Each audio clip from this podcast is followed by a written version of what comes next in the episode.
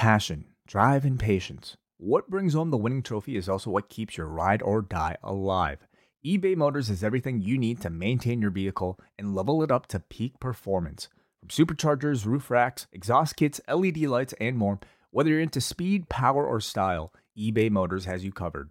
With over 122 million parts for your number one ride or die, you'll always find exactly what you're looking for. And with eBay Guaranteed Fit, your part is guaranteed to fit your ride every time or your money back. Because with eBay Motors, you're burning rubber, not cash. With all the parts you need at the prices you want, it's easy to turn your car into the MVP and bring home that win. Keep your ride or die alive at ebaymotors.com. Eligible items only, exclusions apply.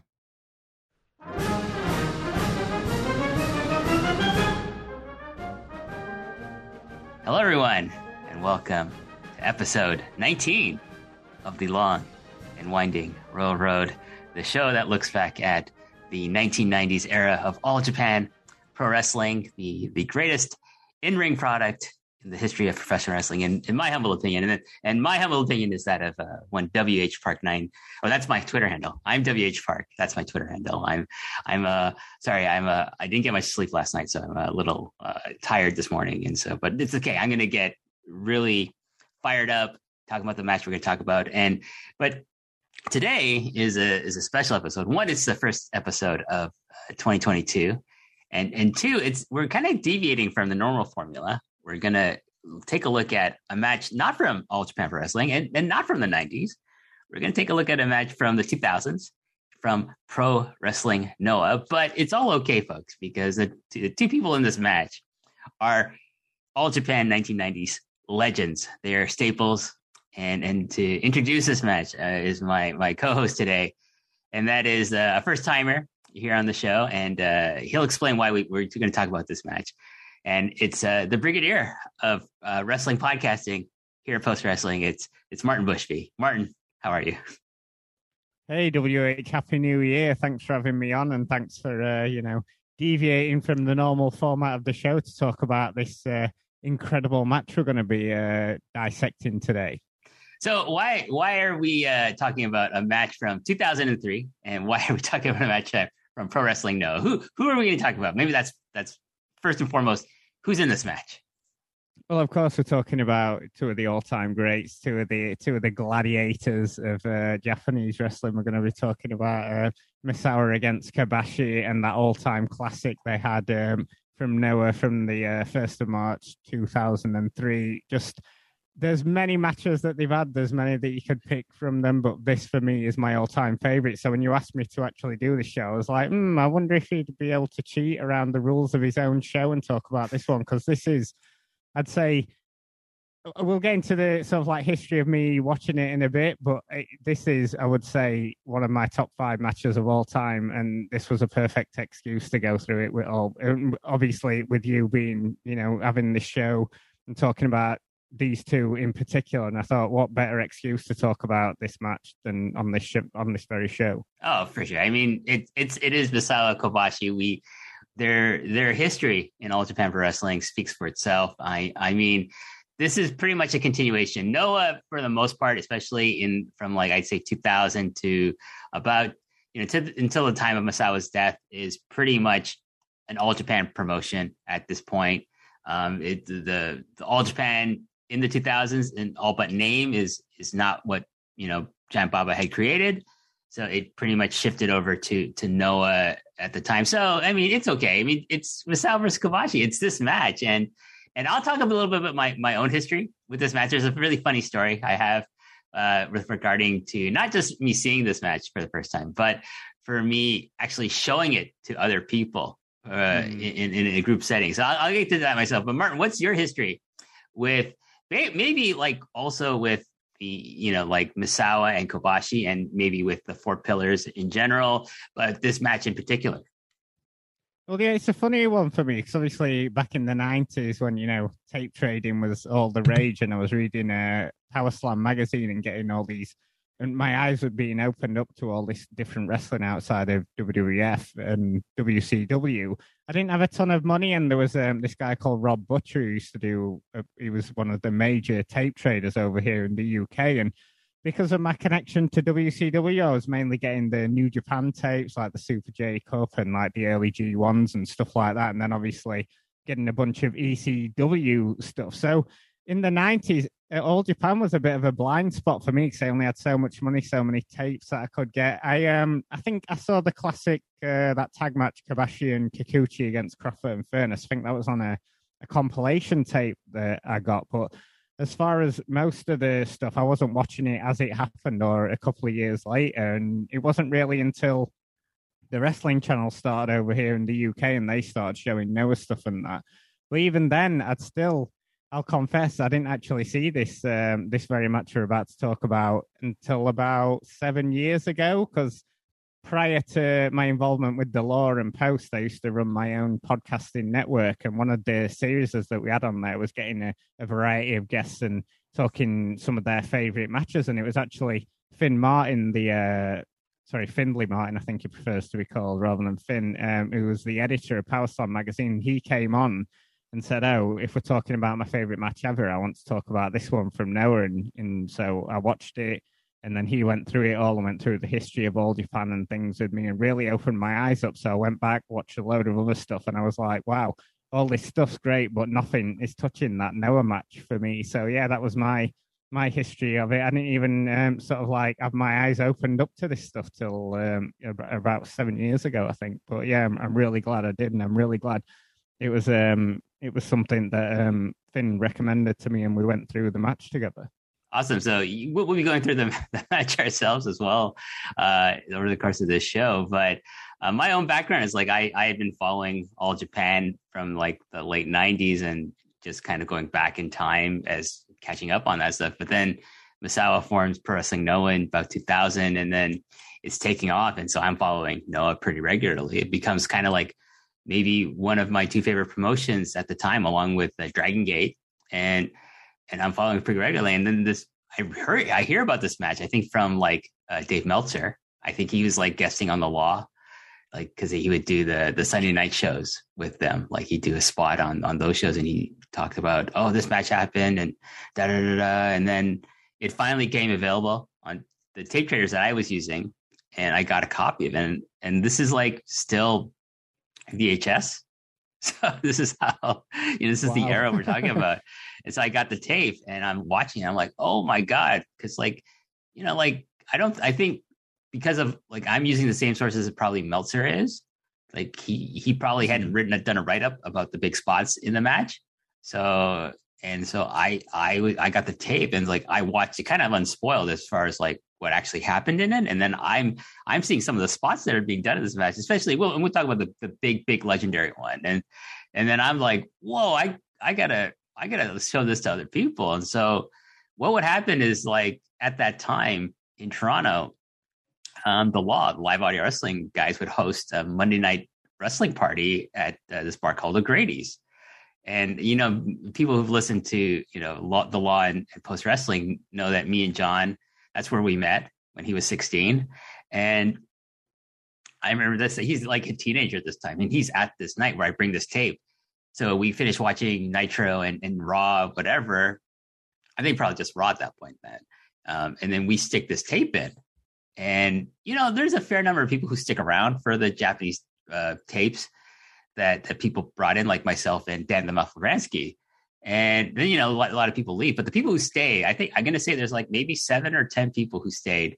And, and then we put this match on and I've already seen it. So I know what's, what's happening. But then like, as people, you know, watching it casually and they get more into it as, as it goes through, and then you get to the, the spot, the, the, the apron spot, the, the ramp spot. And then people are like, whoa. And they just, people mm. popped. It was great. And, and then just people came up to, to me later and like that that was amazing. Like they wanted like who are these guys? And like where can i get where can i watch this stuff? And at the time it was like well you you, you can't watch it anywhere because like there's no you know streaming or torrenting or youtube really at that point in history. So it, it was really difficult to like you know kind of break people's hearts. Well, not really. I, I don't care about breaking people's hearts about this stuff, but you know, but yeah. And one of those people, like I, I, am gonna say was John, you know, John Pollock, and and I, I think he really kind of was familiar with with Japanese wrestling to to an extent, and then like he was just like, "Wow, that's like amazing" and stuff like that. I could be mixing things up some of my matches, but I'm pretty sure this is the match that he was like. I think maybe he came up to me and and we, we kind of just struck off uh, a conversation, and really from there, and then just you know now we're pretty good friends at in, in 2022. So that that's that's good. Maybe that was maybe this was the match that sparked our friendship. So it's it's maybe that's another reason. Like I said, yes, we can talk about this match. That's awesome. That is awesome, though, that you had that sort of like outlet to go down to this bar, you know, once a month or whatever, and show people these matches who you knew were going to be genuinely interested in. That's no, Martin. It was brilliant. every week we would go. wow, every week. every week we would go, and and this has been told many times, but like John was, it was a licensed bar and restaurant, so John's not legal, legally supposed to be in there.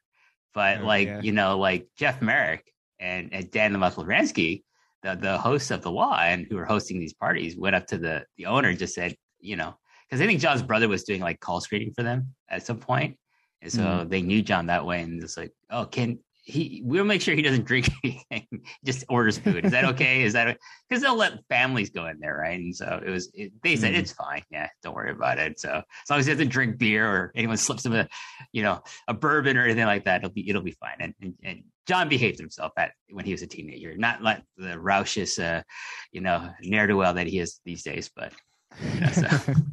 but let, we're going to talk about yeah Misawa, Mitsuharu Misawa versus Kenta Kobashi, March 1st, 2003, from the uh, the Noah Navigate for Evolution 2003 tour. I believe this is day nine. This is probably the culmination of this tour. And it emanates from the legendary Budokan Hall. Did you get a chance to go to Budokan Hall when you were in Japan? Um, no, I don't think I did actually. I think that was uh was when I mean it was two years ago. Now it feels like ten, doesn't it? But where was that not the hotel like next to where we? Oh was... no, that was Sumo Hall. That's right, Sumo Hall. I mean it was next to one of the famous wrestling venues. I couldn't remember which one it was though. Uh, it's also next to that uh, famous Irish pub that you and uh, Lisa and I uh, would go to almost every night. oh yeah, and I think John was John was there one night, wasn't he? he, the, he joined us one night. Yeah, yeah, yeah. yeah. that was fun. But this, yeah, you went to Tokyo Dome. You went to Korakuen. You went to uh, you went to uh, uh, Shinkiba First Ring for the Stardom show. I think those are the yeah. venues that you went to. So in the future, we all have to try to go to a show at Budokan Hall. It's probably my second favorite venue for wrestling in the world, like next to next to Korakuen Hall. Korakuen Hall will always be like the number one place for me, but Budokan is just really special because of all the history at in, in this building. So um, yeah, this is like when Noah was running Budokan Hall regularly, and and this is probably this is like filled to the rafters. It, it sounds like uh, during the course of this match, and, and rightfully oh, so. Yeah. This is this is a legendary feud series of matches between Misawa and Kobashi, and um, yeah, let's let's get into some background for this match. Like, do, do you have any notes about like the history of the leading up to this? Well, yeah, because it, it's um, a funny one, isn't it? Because um, they had so many matches together, and even though Kobashi had won a couple of them, it was still in my understanding, leading into this match, uh, this last match that they had, that you know, it still Kobashi hadn't cemented himself as being, you know, on Misawa's level. Is is that my understanding? I don't know if I'm wrong there, but you know, it was still Misawa was, um, you know, the number one guy compared to Kobashi leading into this match. Um, so it, pretty much that's that's it. Like they, you know, there had been times in the, in all Japan where Kobashi had been um, the Triple Crown champion and, and tag champions with other people, but he had never won. Uh, he had never won a singles title from Misawa. He had beaten other other members of the Pillars or someone like Stan Hansen or who or Dr. Dusty Williams, but he had never beaten Misawa for a singles title. So that was kind of like the the only kind of uh, check mark he had to tick off was was that accomplishment. Um, and and yeah, so this was this was you know built around kind of that idea and something for those of you who uh, might be parachuting in for this match and you don't know the, the, the history of Misawa and Kobashi that that closely is that you have to keep in mind uh, in context that these two have known each other for pretty much over a decade at this mm. point. Um, they they they started like Kobashi started in in All Japan a couple years after Misawa had uh, debuted, I believe, and so he's You know, like Misawa is the the senpai, the senior to uh, Kobashi's junior to his kohai. So he is Misawa's kohai. So he's like his apprentice and things like that. They, they form a group called the Super Generation Army together, along with with uh, Toshiaki Kawada and some other people.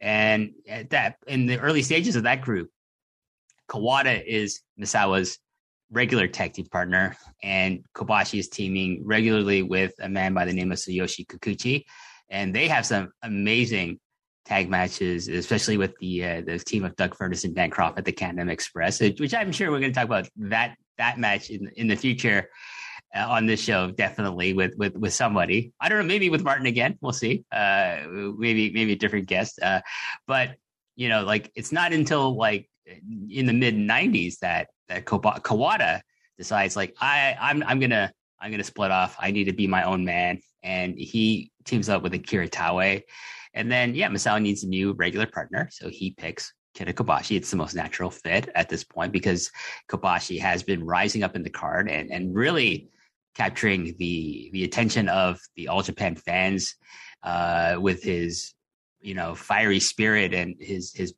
you know his passion as as a professional wrestler. So it's really it's really a natural fit. So you know, but they also have you know you know uh, their matches. They have in fact, they have two wrestler wrestling observer matches of the year in the 90s in 1997 and 1998 uh, respectively. And you know between 1990 and 2000 martin they have they face each other in high profile singles matches a number of 16 times. So they have 16 t- uh, like uh, singles matches to their name against each other under their belt already.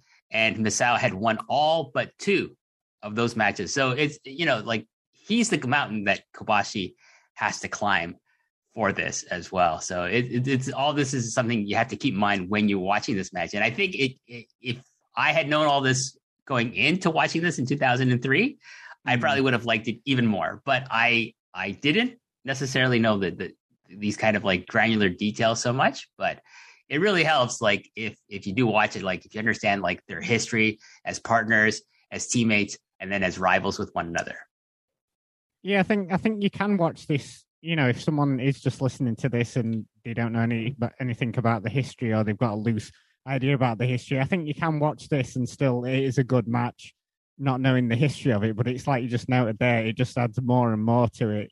The more times you watch it, seeing you know, knowing the history between these two and, and the tag team and, and the fact that Kobashi is constantly because did Misawa not come up with sort of like the you know the Emerald Flowsion and things like that in the matches that he had with Kobashi earlier, you know, as, as ways to, to beat him? Did he not come up with these sort of like bigger moves to beat Kobashi in, in their earlier singles matches? Usually he would come up with like bigger moves to beat one of the the, the, the four other four pillars, which would be Kawada and, and Taue and, and Kobashi. So like the Tiger Driver 91, where you, you drop someone straight on their head, uh, is something he developed in a match against Akira Taue. Like he, I Emerald Flowsion, I, am gonna say is probably against Kobashi or Akiyama. I can't remember exactly who, uh, but yeah, there's there's lots of moves that these guys invent just to beat a specific person that they maybe have you know hard time beating with some of the regular finishers. So like you know, maybe the Tiger Suplex and the Tiger Driver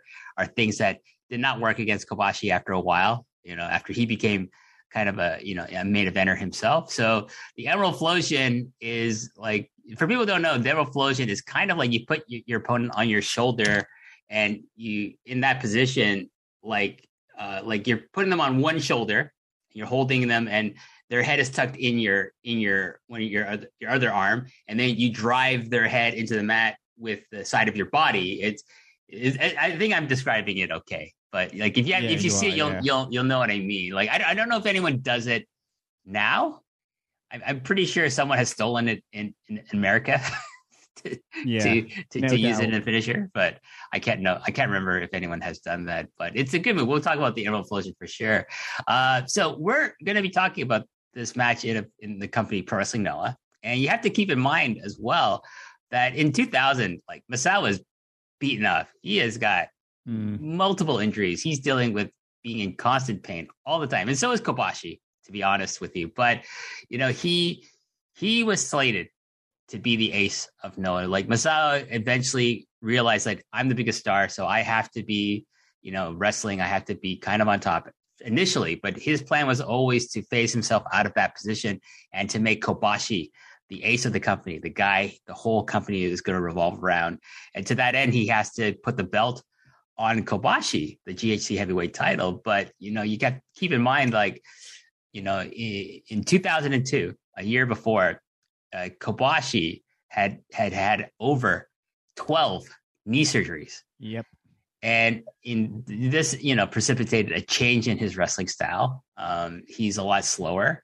He's a lot more methodical, and he uses a lot more kind of like you know brute strength in his matches rather than like he stopped doing a lot of the high flying that he would do before, like the moonsaults, uh, which is really like a man of his size doing moonsaults is was a bad idea to start with. Like yeah. Keiji Muto, Keiji Muto, who's a, who's a bit smaller. He's a big man too, but he's a bit smaller than Kobashi. But he him doing moonsaults not not good for his career or his knees as well in the long run.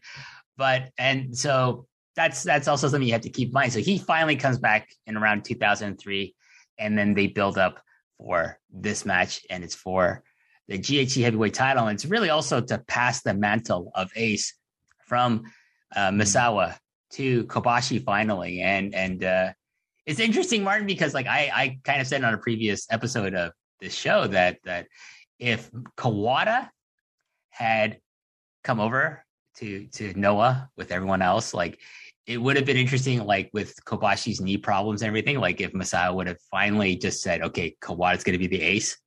Uh, because Kawada was relatively healthy for the most part during this time period. so that's something I always like to, you know, kind of what if in my yeah. mind. So let's get into. I think that's where I think. Where do you rate this among all their matches? Because I know some people think that you know the All Japan matches are better than this one, but for me, I think with all that history between them, and then especially knowing how beaten up they're both they both are. I mean, what was Kobashi was off for like sort of like 12 to 14 months, wasn't he, with all these knee problems? Then he came into Noah and then he was off again for another five months. And then, you know, he finally came back for this match. And just knowing all that, it's, for me, this that's why this is the best one because it's the two old gladiators going round for one more go around again, and just all the history between them. And I know some people think this is a bit more sort of like uh not really spotty, but it's it's more based on just sort of like you know all the big moves in it rather than sort of like the storytelling of the other matches. But for me, this one is the best out of their uh, singles matches. I don't know where you rate it. Uh, as, as far as in ring work, I'd say maybe it's like number three for me. Um, I, I'd say like, but for storytelling wise, for context, it's probably the best one because mm. you hmm. have all that history. That history culminates in this match. This is, you know, I was going to save this this kind of tidbit for later, but this is the last singles match they will ever have. You know, it's this match. They would meet each other in tag matches and, and stuff, but this is the last time they would ever meet in in singles matches. This is also like something like you have to keep in mind. This is something the fans Noah wanted to see. They wanted to see Kobashi ascend to that level. This is his, you know, first and only t- time holding the GHC heavyweight title. It's, I mean, it's also another tip I was going to say for later, but I'll just say it. Like this is the longest reign of anyone in the history of this company to have that belt is is uh, is the Kobashi reign. I I mm-hmm. personally like unless you get someone who's you know is going to be a star on the level of Kobashi, I would never break that record personally. Um, but you know, you save it for like that person. This is going to be a guy who's going to be as popular as as game changing as Kenta Kobashi. And, and, until Noah finds that person, don't don't ever break that record. But uh, no, yeah, I agree no. with that. WH, I think yeah, and I think it's hard to see that they will ever find somebody like Kobashi ever again. But yeah, I would definitely not break that for. Uh, for anyone, you know, it would have to be someone really, really special, wouldn't it, to break that uh, record? Yeah, like and modern wrestling is doesn't really call for long like you know long long i'll tell i'll say the exact number of days like later on but yeah. So i want to i want to talk a bit about the the card. This, again this is from budokan hall. It's from march 1st 2003 and i'm just going to go quickly over the results of the other matches here. And then starting things off on the show we have the uh, the kind of the opening with the with the older veterans on the show, Mitsuo Momota and Rusher Kimura taking on uh, Haruka Eigen and Kishin Kawabata, and the, uh, the the first team defeats the second team at in eight minutes and forty seven seconds. That's about uh three three and a half minutes too long, in my opinion. Uh, a six man tag team match: Akira Taue, Donovan Morgan, and Michael Modest. Oh, two names from Noah's past there. To, uh, defeat Kotaro Suzuki. Wow, Mike Modest. Yeah, to Kotaro Suzuki, Takuma Sano, and Tsuyoshi Kikuchi in 15 minutes and 46 seconds. Kenta and Naomichi Marufuji teaming together defeat Makoto Hashi and Yoshinobu Kanemaru in 16 minutes and 35 seconds. And I believe that's probably the second best match on this show. I remember, I can remember seeing this match when I watched this tape and like thinking, holy shit, that was awesome. This is really when Kenta is really coming out yeah. into his own as as as a as a wrestler and uh, his development. Like, it's sad what happened to him in WWE in NXT, but if you watch his stuff prior, like especially in this era when he's like one of the best junior heavyweights, along with Marufuji as well. Marufuji is fucking awesome in 2003 as well. But him and Kenta together as a tag team, oh, oh holy shit, it's awesome. Oh, yeah. Uh, six man tag team match. Uh, Daisuke Akita and Wild 2, Takeshi Morishima and Takeshi Rikio defeat Bison Smith, uh, Izu, and superstar Steve. Uh, there's a singles match where Scorpio, Too Cold Scorpio, defeats Yoshinari Ogawa in six minutes and 20 seconds. Uh, Yoshihiro Takayama defeats Masao Inoue in seven minutes and two seconds, which sounds like it, it, it was like maybe uh, two minutes, five minutes too long there, Martin, uh, for yeah, Takayama maybe. to defeat someone like Inoue. Uh, tag team match, Akitoshi Saito and Jun Akiyama defeat Takashi Sugiura and Tamon Honda in seven minutes and 31 seconds. And this leads us to Kenta Kobashi challenging GHC heavyweight champion Mitsuharu Misawa for the GHC title, as I already said. But uh, this, yeah, I don't know if I got the, uh, I get the the exact uh, attendance figure, but this is I think Budokan is probably sold out for this. But yeah, it uh, looks it looks like it's packed to the rafters, doesn't it? Yeah, I think this is like a twelve thousand capacity building. I can't. I'm I'm terrible with numbers. Just the people. Shouldn't you know how many people put like? fuck no. I I don't remember fucking the, the the the exact numbers. Like math was never my strong suit. Like numbers are like never you might as, yeah. yeah you might as well be asking me to look at fucking you know like Einstein's theory of relativity in depth. You know like anyways like anyways Cagematch rates this at nine point eight four. Uh, it was out of ten with 440 votes for this match. And uh, Dave Meltzer in the Wrestling Observer newsletter gave this, of course, five stars. Uh, I think they see had it did as much of the year in 2003 as well. Yeah, this I, I think that that's that's for the the voting for the from the from the readers voted this match of the year, obviously. So I think you just got so much buzz, Martin. Like I remember, like yeah. people like you know on on the DVR forums or the Observer forums, just people going like absolutely crazy about this match, and and, and rightfully so. Just of course you're gonna get the the people out there who also like oh, it's it's, it's overrated. It's a it's not a 10 out of 10. It's a, it's a four and a half. Because why wouldn't a, wouldn't a, wouldn't some of these moves actually kill a human being? like, okay, it's, it's fucking wrestling. Okay. And you need to just get a new fucking hobby that if you're, if you're going to be like that to me, in oh, my yeah. opinion. It's but, funny hearing you mention some of the names that are going through the card there. Uh, Morishima is someone who, uh, from a UK perspective, he came over here quite a few times, um, sort of like 2006 to 2008. I think it was when he was also doing his ROH stint. So, yeah, I saw him wrestle a few times. And then obviously, uh, around that say I think it was around that same time period, sort of like 2006. Doug Williams and Two Cold Scorpio with the uh, with the Noah tag champs. So I think they they came back and did a number of shows around the UK. So we got quite a lot of Noah representation on sort of like um, UK shows around that time. So it was good that I got to see Morishima wrestle. Yeah, I, I was in um, quite a few tag matches with uh, Mohammed Yone as well. I remember he was always over here as well. So um, it was good that we got to see those people because this was around the same time as the wrestling channel, so you were seeing them on TV, and then they were doing sort of UK shows over here. So that was uh, always pretty special that they'd fetch them over. Yeah, I, I never got to see them live in Toronto. Any any of these guys? I, I don't think like I, but I had seen them in, in Japan because I, I lived in Japan in 2000, so I got to see mm. some early Noah shows with all these guys and like in like when they're younger, especially like someone like Morishima. And uh, you know, like he's he's kind of a sad story, like how he ended up, you know, yeah. kind of not being able to cope, not being a wrestler anymore, and stuff like that. But, anyways, uh, we're let's get into the match itself. So uh, Kobashi comes to the ring first in his his awesome uh, pr- kind of black purple robe. This is, looks like he actually went out and I, I, hope he didn't do actually do this, but it looks like he went out and killed a bear and, and made yeah. the robe from a from a from a bear. Like I hope I I hope it's fake fur. Just that's my personal thing.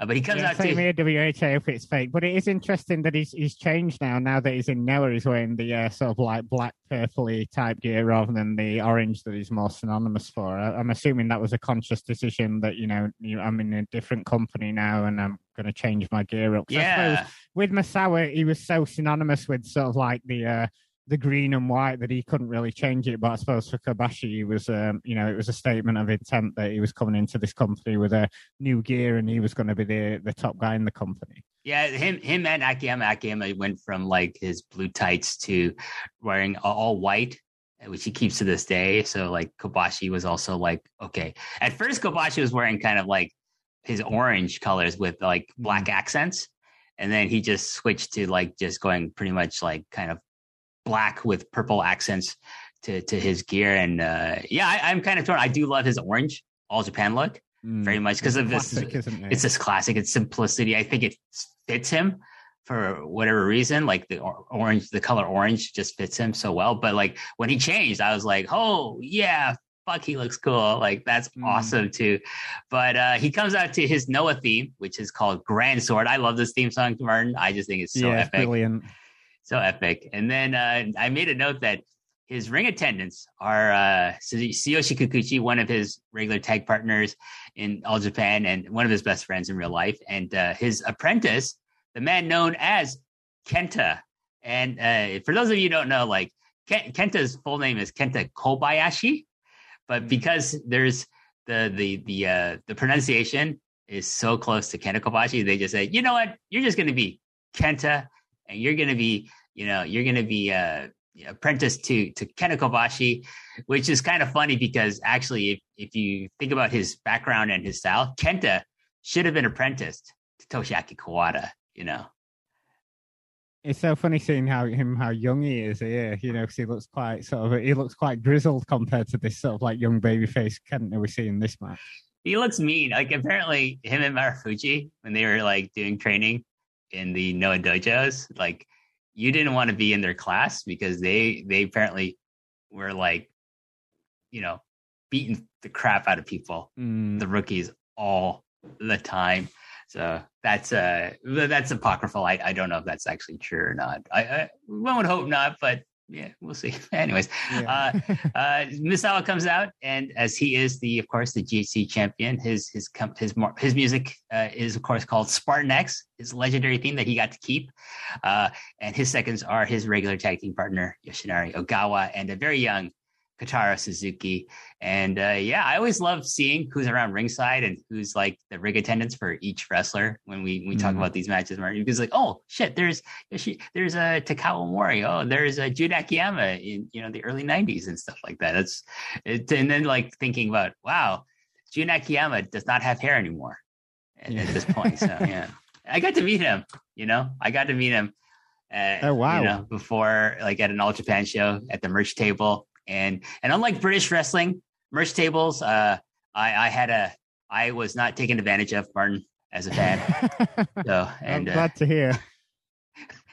that's maybe that, the only reference I'll make to that situation right there. But um, yeah, let's get into the match and uh, yeah, can pretty we, much. Uh, before we get into the match, though, hmm. can we? One of the biggest myths I think, around Japanese wrestling. I think it's been accentuated by this narrative that you get from the likes of Jericho in his books, and um, and maybe Fergal Devitt's probably said it before, and the Young Bucks and all the Western wrestlers that you know Japanese fans are very polite and they just clap and they just sit on their hands and they it's just really weird because they're silent for most of the match and they just ooh and ah and clap a little oh my god, this fucking crowd is absolutely molten from them coming out here, and you're just like, let's just forget all that stuff about Japanese crowds being quiet and polite because they are going absolutely crazy when. Well, you you were you were in Japan. what do you think? Like you have yeah. an actual live experience, and you've been to you went to the Stardom show, you went to all New Japan, and you went to to a Noah show. Like I don't, I don't like this is like a myth. I've always thought it was a myth when I ever started watching just tapes rather than like, let alone going to yeah. Like I think people like Jericho uh, and like the Young Bucks and Fergal Devitt, like you know, like uh, Finn Balor, are all like saying shit like this because maybe they're quiet for your matches, maybe they're polite for your matches, uh, that's not true. Like I've seen people go crazy for like young buck matches in Japan mm. and, and and and Prince Devitt matches in Japan. So I don't know why they would perpetuate this this idea. Yes, they're more polite than Western fans, and that's something I enjoy because I don't want to hear fucking uh, fight forever, clap, clap, clap, or you know, this match is for one fall, one fall, fuck, fuck off, okay? Yeah. You know, like I, I hate that shit. I, I would probably hate most British wrestling fans, it seems, from like the the, the height of BritWres, it seems like when I watch, you know, matches from that era, I'm just like, oh my god, you people are driving me insane. Like I, I think I have to meet maybe uh, the Ogdens beforehand and, and and become friendly with them before I watch a wrestling show with them because I just might have a negative view about them as far as that goes. That's just me personally as as a wrestling fan. I I want to watch the wrestling show. I don't want to have to listen to other wrestling fans trying to get themselves over at shows. Like it, it's it's something like it that's you know if you do it, it's fine. If I if I'm not there, I don't care. But you know, like around me, like I, I am not a big fan of it. But anyways, yes, I I'm I am not looking forward to going to any uh, live wrestling shows with with Western fans in the future because I just know I'm just going to be like comparing them to to the much better fans I, I, I was seeing shows with regularly back in Japan. Mm. So yes, it is a myth. Though. I like the demographics though in this as well. When it zooms to the crowd, you've got everything from like kids on parents' laps to like really old people. You know, the demographic is so wide for this match. You know, it's obviously a draw for like all all ages.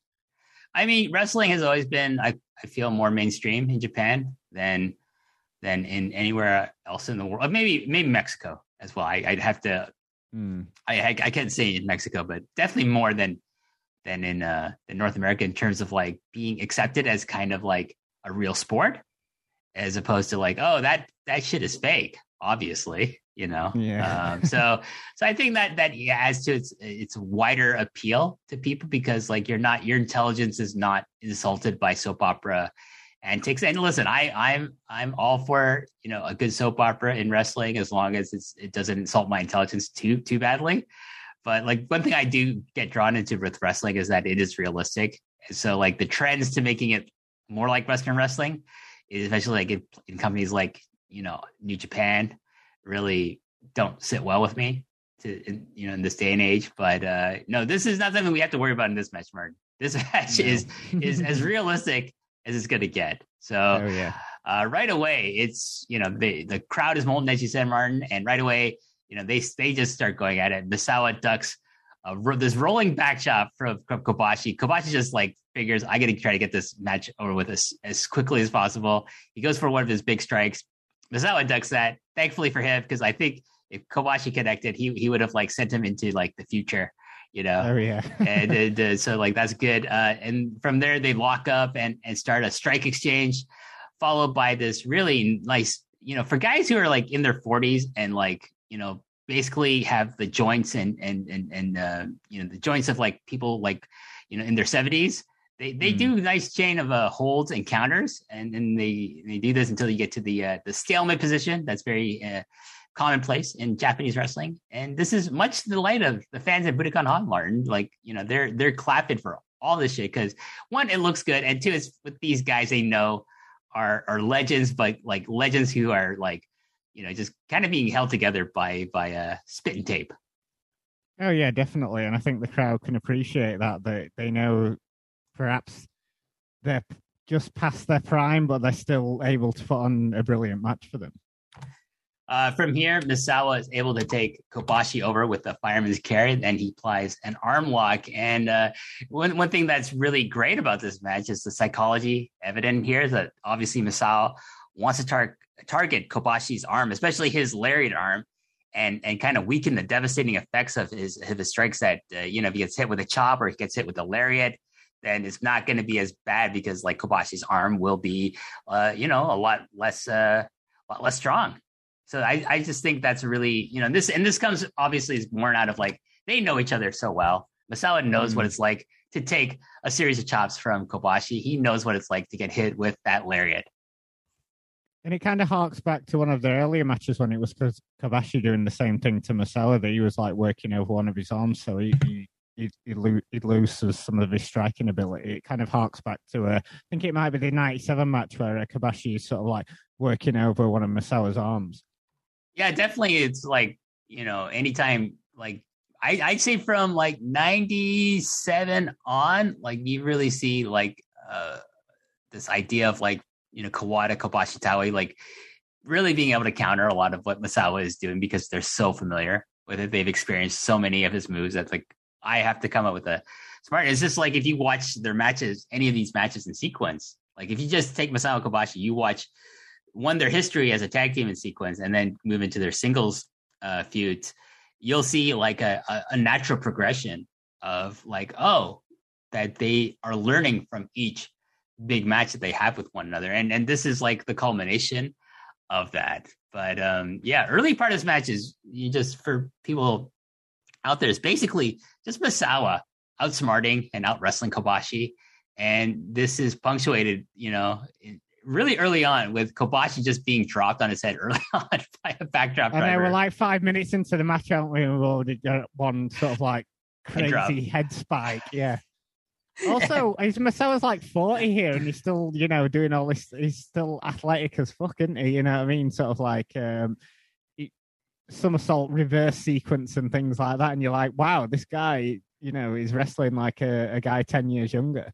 And he's got the body of it, like I'd say, six year old, like who's been through a lot. Yeah. He's he's this is the, the the era where he's not as you know like as big as he would end up being. Um, but he's he's definitely not the Misawa of like even like 97 like it's like in 98 or so like i feel that you really start Misawa like not being able to work out as and stay as as uh, Sylvette as he as he is as he as a lot of people like think of it of him in his prime you do see him like mm-hmm. getting kind of the belly there and like it's because like he's he's drinking more he's taking a lot of painkillers and he's not working out as much. He's also he's the president and owner of the company, so he's got a lot of responsibilities and and working out is not is not one of them, unfortunately. And you know, and yeah. but he still he still looks good enough in this match as far as in, in far as like the aesthetic aspects of it go. Yeah, definitely, and um, yeah, it's always I always find it a bit tricky also as well, you know, because obviously we all know what happened to Misawa, and then obviously Kobashi's body broke down, and I always sort of like feel bad in a way, sort of like glorifying these matches and stuff, considering what happened to both of these guys. But at the end of the day, life's about choices, and and you know they, you know they chose to carry on doing this, and this is what they knew and stuff like that. So I suppose I, I forgot to take that into consideration when I'm, I'm watching these. I, I my my feeling is that listen, like the matches that I watched, no one died in them. Um, and I don't, I think if you ask Kobashi, do you have any regrets about anything you did in terms of like your body? He's like, he'll probably tell you no.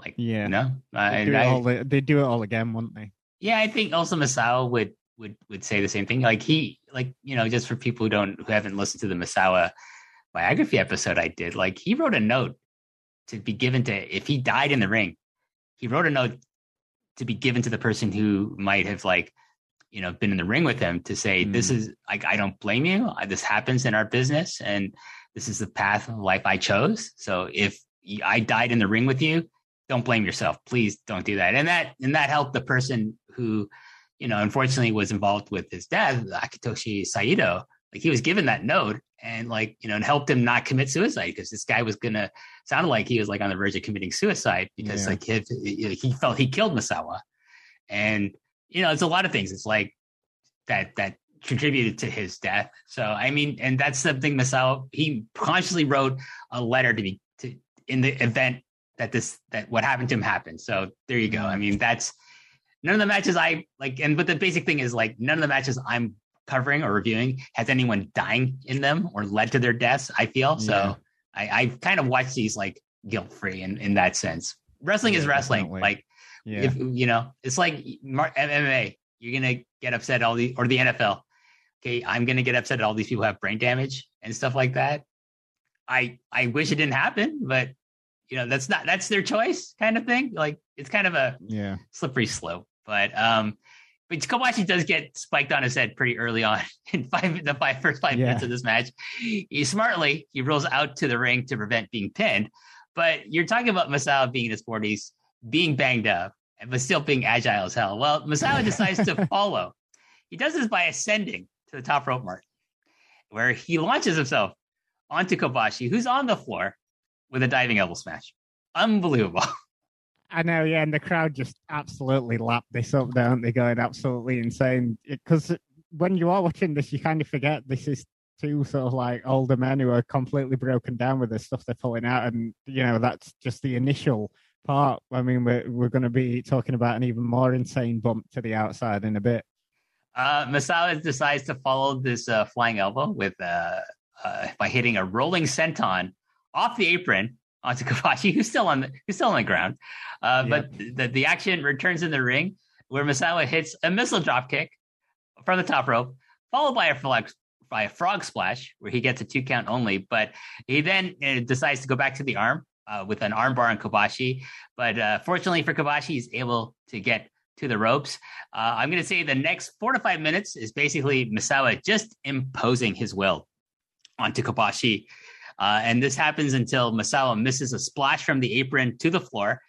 Uh, like so, like so, Kobashi's on the floor again, and and Misawa's gonna do another splash or dive, or some kind of dive onto him, and Kobashi moves, and then with using Misawa's own momentum, he then Kobashi then chops him in the back of the head into the into the steel barricade, which results in Misawa being busted open around his mouth and chin area. Like you just see this trickle of blood start coming out of oh like, god, he area. fucking eats that barrier, doesn't he? It's like it's lucky there's no sort of like slow mo replay or anything on that because he literally, I know it's mainly his chin, but watching it, it just looks like he literally eats that barrier face first, doesn't he?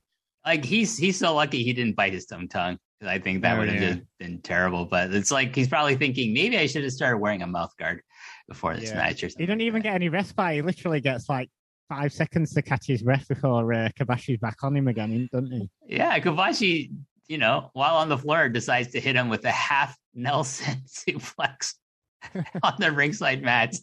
Those are there's on thick mats, people. That's pretty. That's hard floor, pretty much under like I don't know about a maybe an inch or two of padding, which is is not much, you know.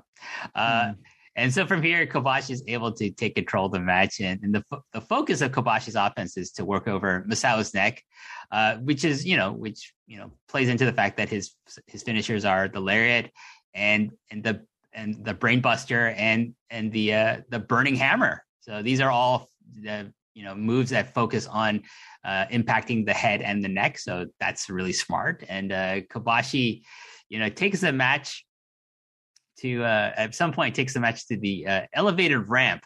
So you have to keep in mind for the Budokan shows, Martin. Like this is not something All Japan did. This is something that Noah did. I think just to set themselves apart from mm-hmm. All Japan. And they, I, I, personally feel it gives kind of you know the the ring a kind of a a special look if you have like this kind of ranch. This is something that like the uh, WCW used to do for their big shows, right?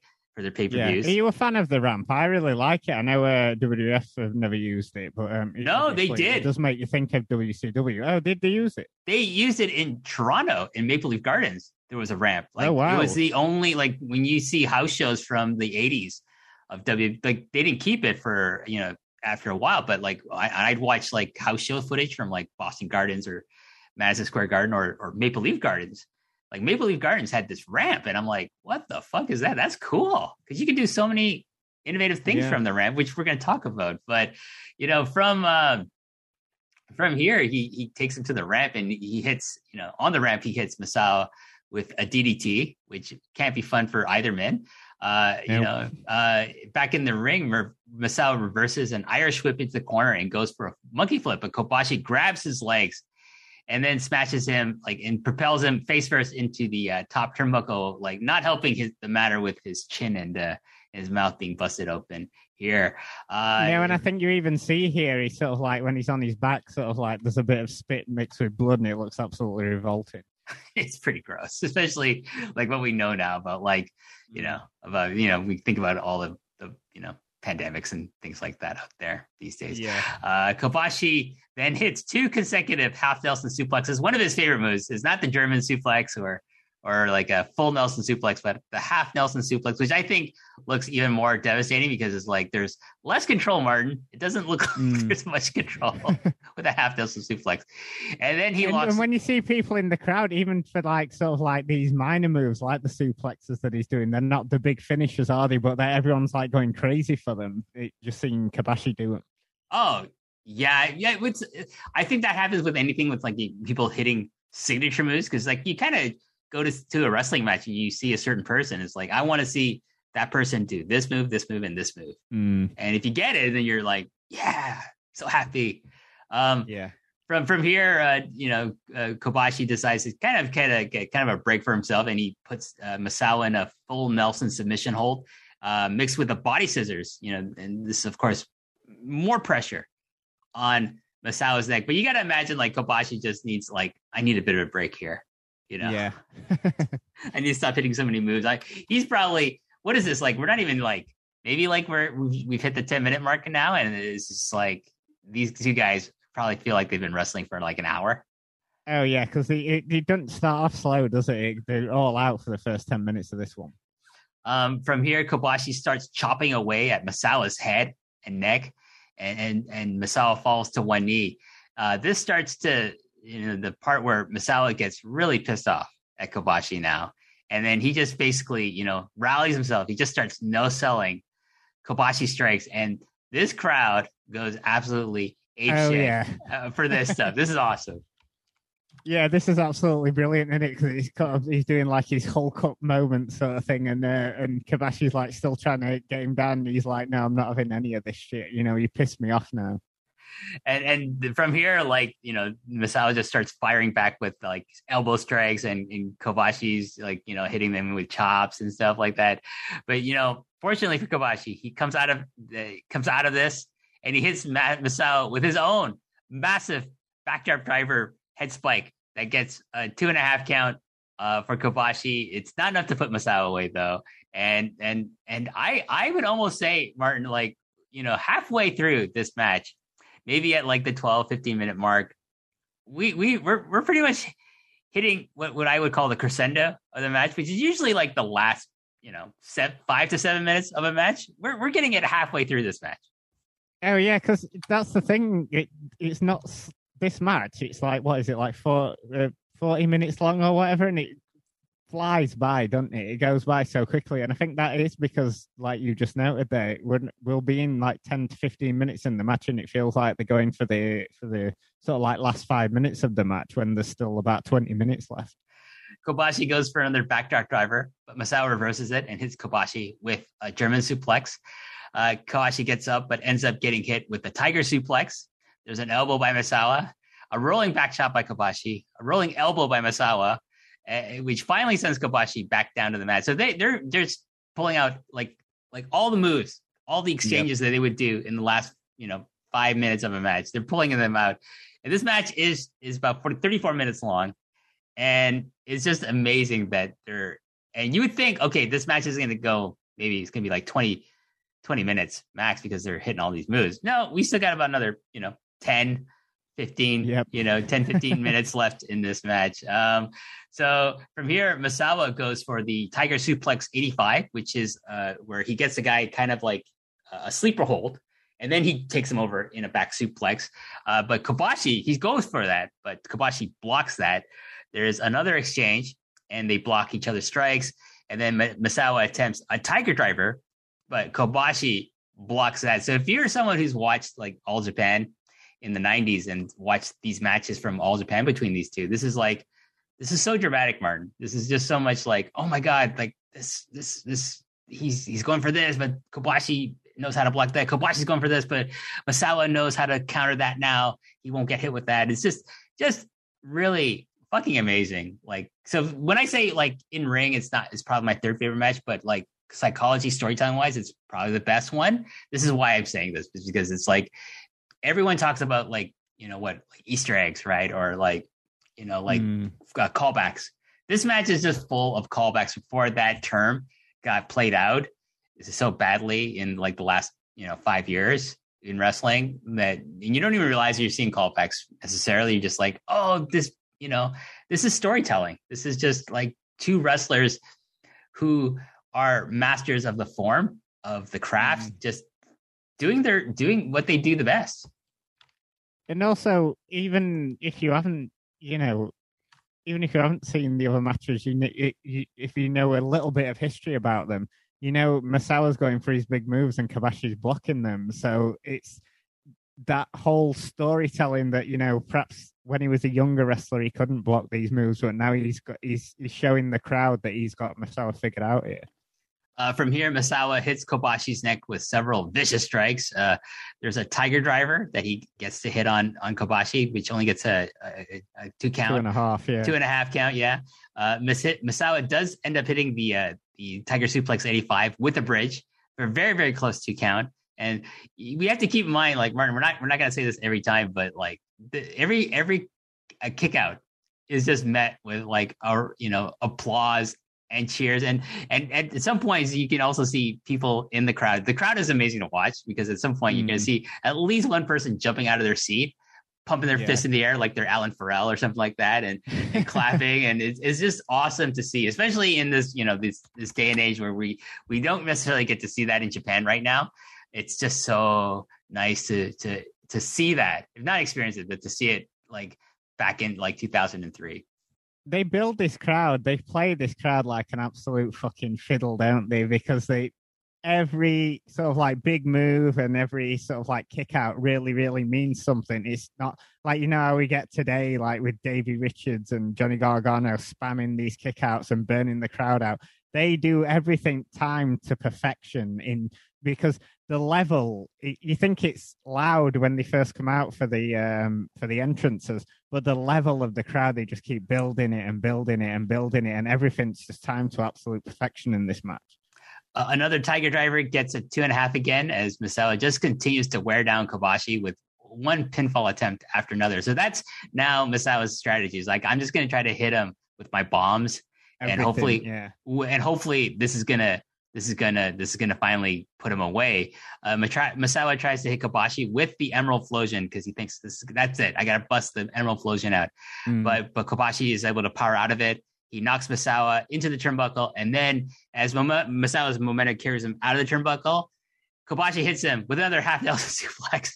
Oh my god! And this is when the crowd start really getting behind Kobashi because they start chanting his name, don't they? I, I think people are thinking this may or may not. They're not certain that this is this is Kobashi's this is the time that Kobashi is going to finally defeat Misawa for this belt. So there is that drama that he's not going to do it, right? So mm.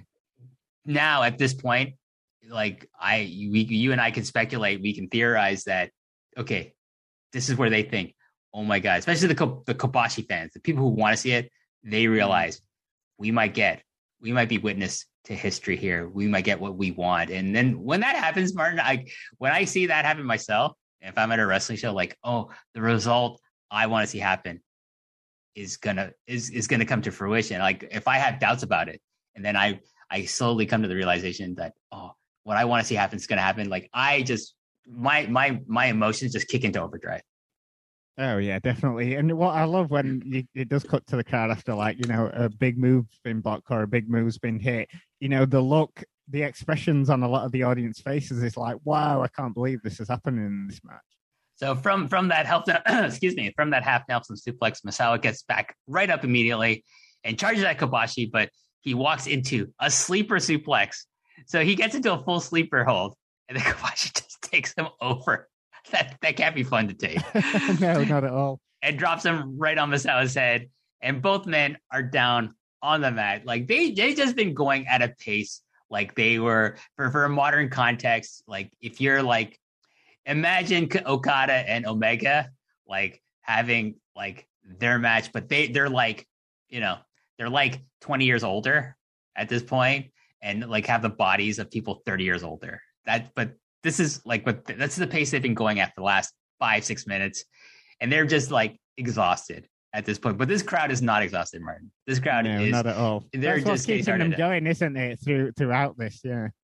Uh, both men get up, and and as they do so, Misawa goes for a diving uh, back elbow, but Kobashi responds by hitting a lariat to the back of Misawa's head for a near three count.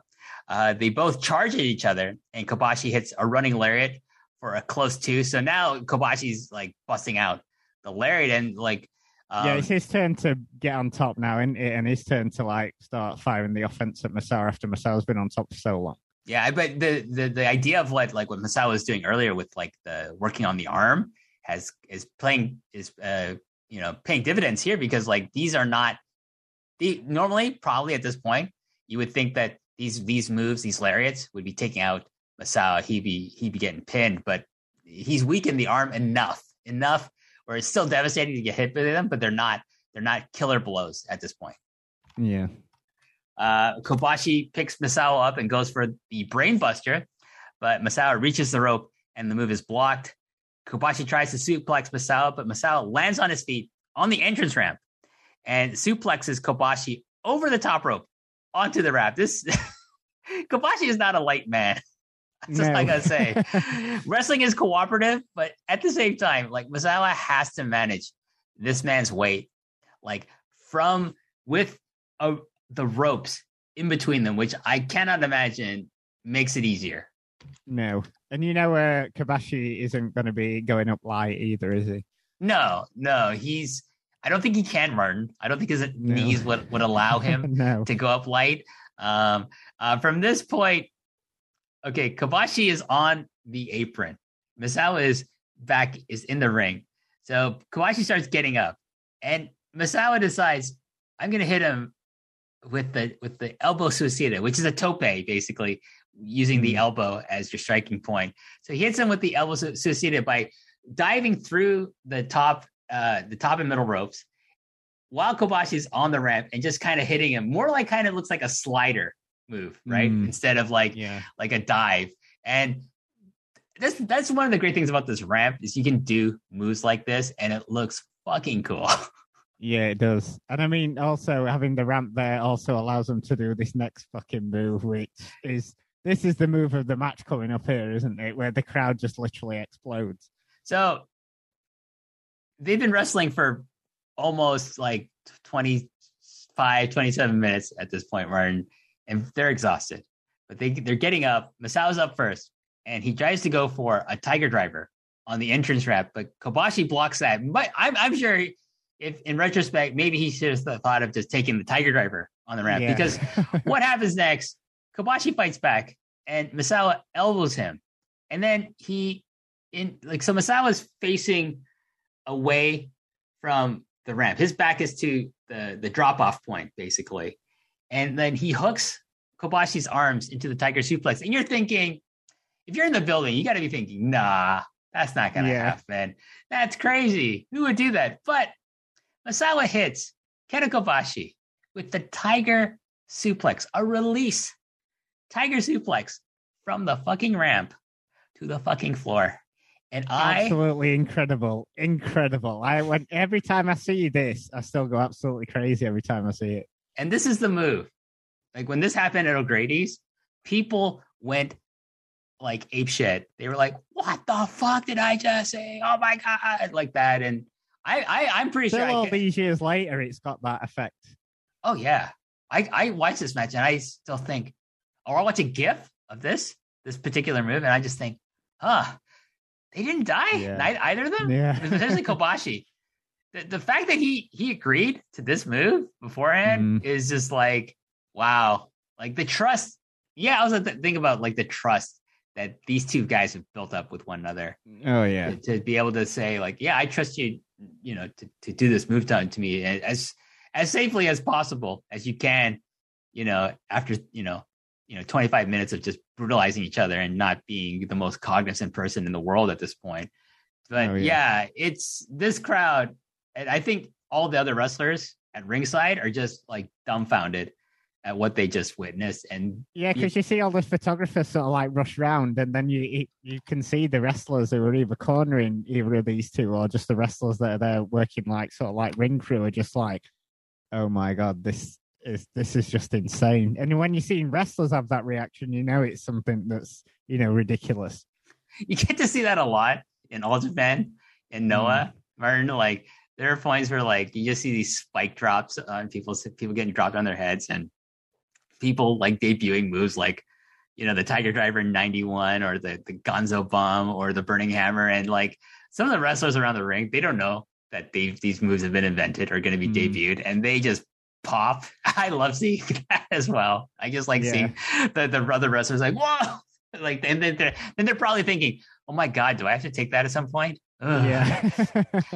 Um. So both men are exhausted. They're they're like this takes as almost as much out of Misawa as it does Kobashi. I, I obviously Kobashi takes the brunt of the impact of this move because his control, his fall is is not controlled at all. Let's just be let's just throw that out there, Martin. This is not a no, controlled not, ball. Not controlled at all now. He is lucky he didn't fly further or hit the ring post with his head or or anything. He's just very, very lucky. But the yeah. ref, you know, he the ref comes out, he checks on them, just make sure they're both okay enough and then gets back in the ring. He starts the 20 count. And this is not a, a ghetto book, New Japan fucking 20 count either. Misawa gets back in first, and it's a logical 19 mark that Kobashi gets back in, and the drama is just unbelievable. Where because yeah, they... he barely gets back in, does he? Just after the 19, he just barely gets in, and, and the crowd just is like, oh. Well, the other thing is like they don't they don't like just waste this idea like they, they do in New Japan. It's like I've seen you guys like they'll do multiple like 19 counts on the floor in one in one show. And I was like, why would you do that? You should save mm. that so it's more dramatic. No one believes that it's going to be a, a count out finish, especially in in Noah and, and all Japan in the 90s, because Baba basically, you know, the philosophy was like that's that's done. We're not doing that ever again. Or we if we do, it's it's going to be special. And they yeah. had they didn't do anything like that in Noah up to especially not in the title match. So like no one's gonna, you know, so like it's oh my god. But if he was counted out, Martin, you would believe you would you would not necessarily be disappointed because what you saw beforehand that led to him being counted out.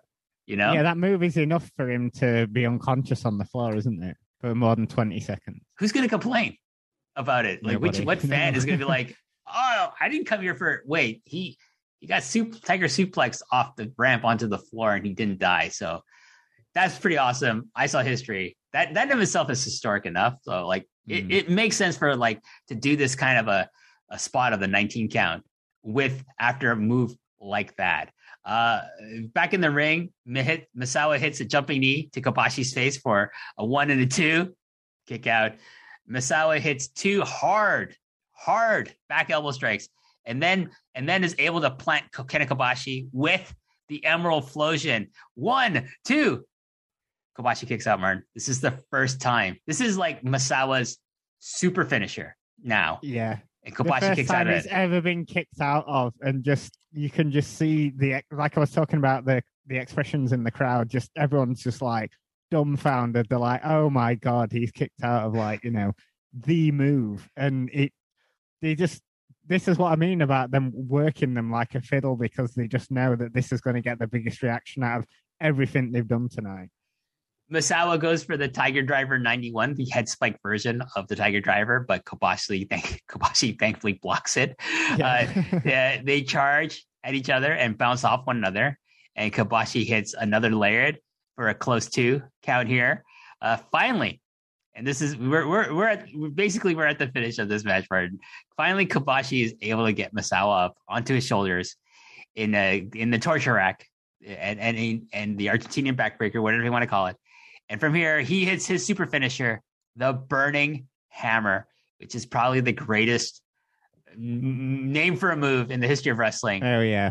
For the one, two, three, the crowd goes crazy. Kenta Kobashi has pinned Mitsuharu Misawa to become the GHC heavyweight champion and and has finally defeated Mitsuharu Misawa to win a singles championship.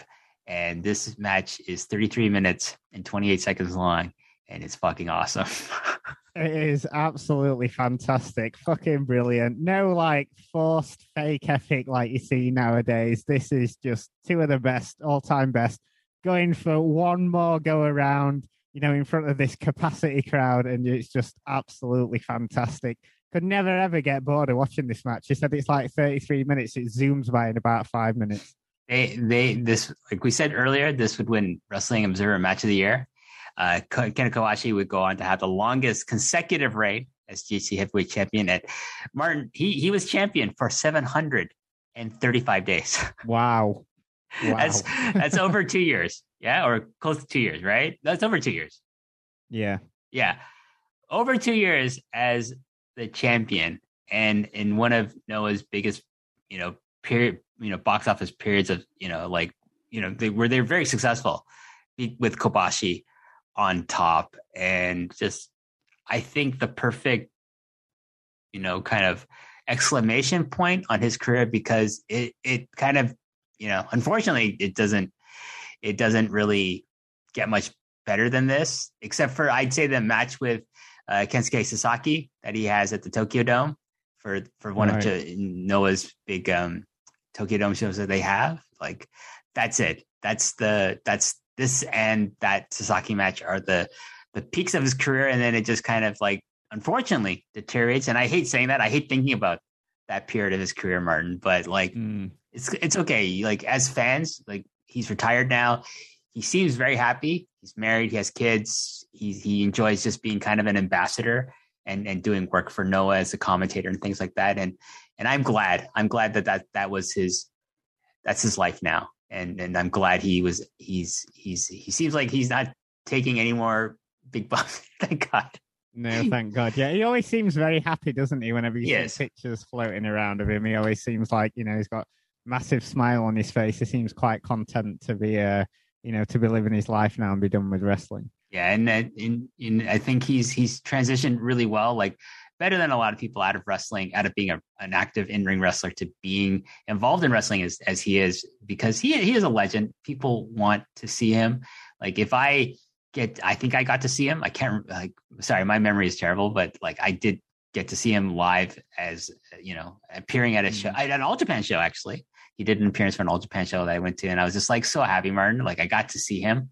Like yeah, I didn't care that he was in the ring wrestling or not. I just got to be in his presence. And like that's that to me is amazing in of itself because of the amazing career and matches that that he had in the, the kind of the, the emotion and, and, entertainment that he that him and Misawa brought me especially. So yeah, like any any final thoughts about this match?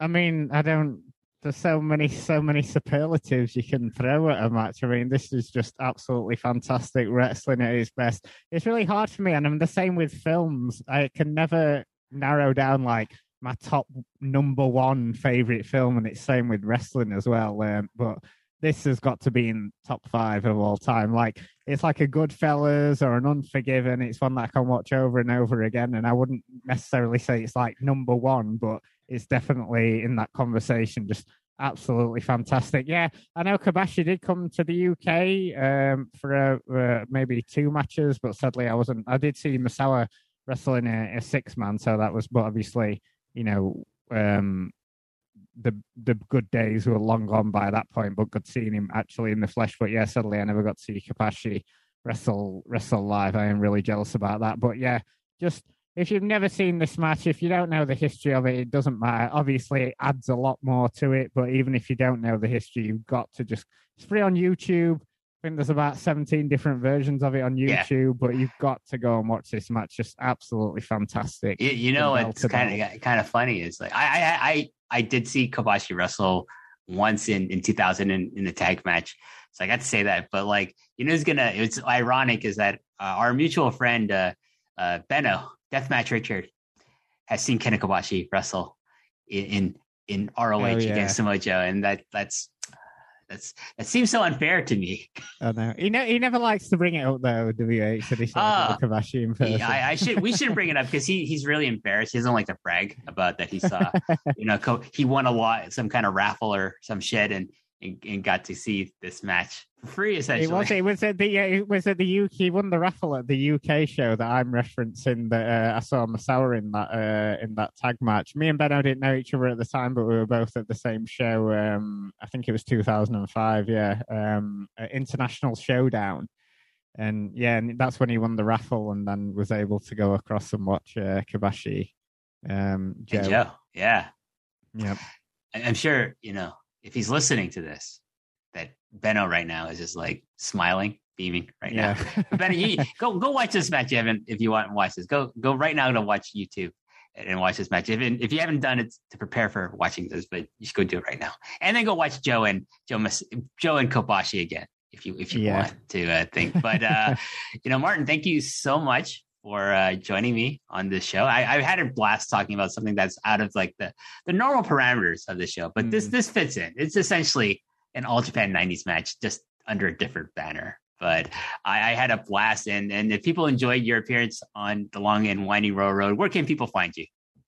Oh well, um, of course, every month on the British Wrestling Experience, uh, me, Benno, and Andy Ogden. Uh, looking at what the European wrestling scene is currently right now, and then obviously uh, me and Andrew Thompson on Bushby and Thompson's Wrestling Adventure also talking uh, retro wrestling. So you'll be able to find both those on the British Wrestling Experience feed. Also, like uh, Martin and uh, Andrew Thompson have uh, a T-shirt for their show, which I own and which I bought from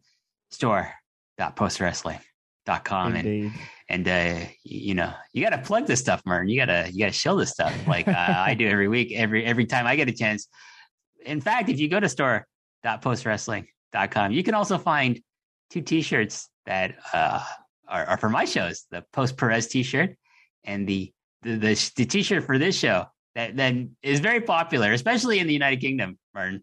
Many of the people who who bought this T-shirt are from your part of the world, including uh, some people over in Ireland uh, they know who they are. People know who they are. Anyways, if it's good enough for to travel across the, the pond, then it's good enough for people here in North America. Go to store.postwrestling.com, buy the long and winding railroad t-shirt. You can get it either black or white. I, I prefer the black, but like I know the white is very, very popular as well. So it's up to you. And yeah, and uh, you can find me every month on the long and winding road. This is episode 19, Martin. That means the next episode is is 20 and that means it's a wow. biography. It's a biography episode. Every fourth episode is a biography episode, and and we're gonna look at the the uh, the fifth pillar, the the unofficial fifth pillar of All Japan Pro Wrestling, and that would be Jun Akiyama. That's our next episode. It's going to be a look, a close up look at the career and life of Jun Akiyama. I'm I'm very excited about this. I I've kind of confirmed my my co-host for that, but I'm not going to say who it is uh, on this show. It'll be a surprise for people over on uh, the social medias. I'll announce it there. Just as as soon as we record it, I'll announce who it is. But I don't want to kind of put the cart before the horse, so to speak, yeah. here. Um, but yeah, you can also find me on Post Perez every month, usually with with John Pollock, but sometimes with a guest host. And of course, like uh, when the MCU uh, on Disney Plus restarts again, then MCU later with myself and Wei Ting, which you can find exclusively at uh, the Post Wrestling Cafe. So you you do need to sign up to become a patron over over there. Uh, yeah, we're gonna talk about uh, whatever comes up next uh, for the MCU, which I believe is uh, Moon Knight. Have you been watching the MCU, uh, Martin, on Disney? I have indeed. I actually thought Hawkeye was the best out of all the series. Yeah, that was awesome. I I really love the promise that that show gave us in terms of like what's in store for the future, especially with with Florence Pugh as as Yelena Belova oh, yeah. and and with uh, Hailee Steinfeld as as Kate Bishop. I'm just so excited to see what happens next, and even like like I I want to see more Jeremy Renner as Clint Barton. I just think he was absolutely fantastic in in, in yeah, this definitely. particular show. Yeah, I do love that the Brits uh, are ruling the Marvel M- the, the MCU at the minute. Obviously, Tom Holland, you know, Spider Man. Then we've got Benedict Cumberbatch, Doctor Strange, and then obviously the brilliant Florence Pugh, who after watching, she was easily the best thing about Black Widow, wasn't it? And I was like, oh, oh yeah. it'd be so good if we got more of that character. And it looks like that's what they're going to be giving us. So yeah, I'm really looking forward to her either having her own film or becoming more involved in some kind of super team or something like that. So yeah, really looking yeah. forward to that. I'm looking forward to kind of delving into 2022's offerings for for MCU in terms of like uh, Moon Knight. I, apparently, that's next. I'm Oscar Isaacs as as Mark Spector slash Moon Knight. That's I'm going to see. I'm curious to see what's going to happen there. Uh, mm. Miss Marvel with you know with um, yeah the, the, just tons of stuff coming out, and I'm I'm oh, very yeah, excited. Definitely. And uh, if you're watching it, Martin, maybe we can get you on and see you later. Though I don't know if it works out with your schedule because usually we record late on on Thursday night.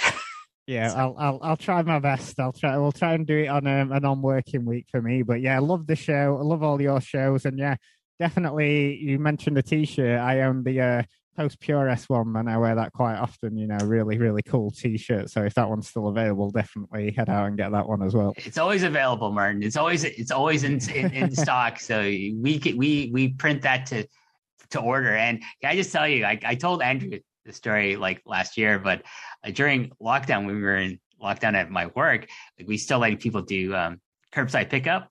I was wearing your T-shirt, and someone said to me, "Oh, what's that?" And I'm like, "Oh, it's for a wrestling podcast that that's run by two people I, I'm friends with." And they're like, "Oh, where can I find?" I told them, and then they said, "Okay, I, I'll, I'll give it a listen. That looks like a cool shirt." so hopefully, oh, you got, awesome. hopefully you got a new listener uh, because I, I was wearing the shirt. Advertising helps people.